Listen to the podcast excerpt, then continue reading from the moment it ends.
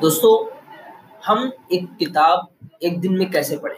चलिए इस पॉडकास्ट में मैं आपको बताऊँगा कि एक दिन में एक किताब कैसे पढ़ें। मुमकिन है पॉसिबल है, लोग खत्म कर रहे हैं, पढ़ रहे हैं और उनको फ़ायदा दे रहा है।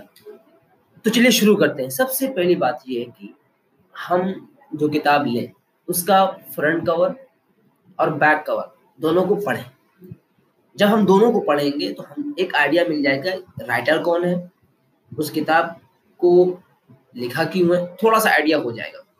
उसके बाद जब हम किताब खोलेंगे तो हम कंटेंट्स पर नज़र डालेंगे।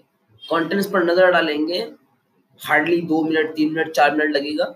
उसके बाद उसमें से जो कंटेंट्स मोस्ट इम्पोर्टेंट है, जो आप पढ़ना चाहते हैं, उस पर आप, उसको आप नोट डाउन टिक लगा दीजिए या नोट डाउन कर लीजिए। फिर उस कंटेंट्स के पेज पर जाइए। उस कंटेंट्स में जो सब हेडलाइंस है, उस कंटेंट की सब हेडलाइंस है उस पर 50 सेकंड 30 सेकंड नज़र दौड़ाइए हार्डली लगेगा। उसके बाद उस सब हेडलाइंस में जो इम्पोर्टेंट सब हेडलाइंस आप उसको देखिए।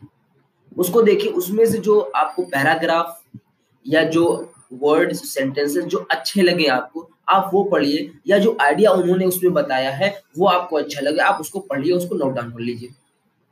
फिर ये एक हो गया, जो प्रीफेस होता है बुक का।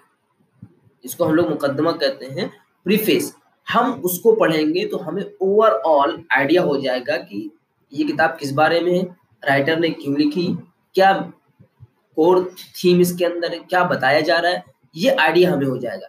तो इस तरह से हम एक किताब को 25 मिनट 20 मिनट 10 मिनट जैसी किताब होगी, वो हम एक दिन में किताब खत्म कर सकते हैं। हाँ हम ये भी कर सकते हैं कि तीन घंटा, चार घंटा में हम किताब पढ़ सकते हैं। वो ये इस तरह से कि हम कंटेंट्स में जाएँ, उस कंटेंट्स को नोट टिक लगा दें, उसके बाद उस कंटेंट्स में जा करके और पेज पर जा करके हम पूरी किताब, पूरा जो कंटेंट्स है, उसको हम पढ़ेंगे। तो इस तरह से हम किताब भी खत्म कर सकते हैं। ओवरऑल हमें आइडिया हो जाएगा। दोस्तों बाय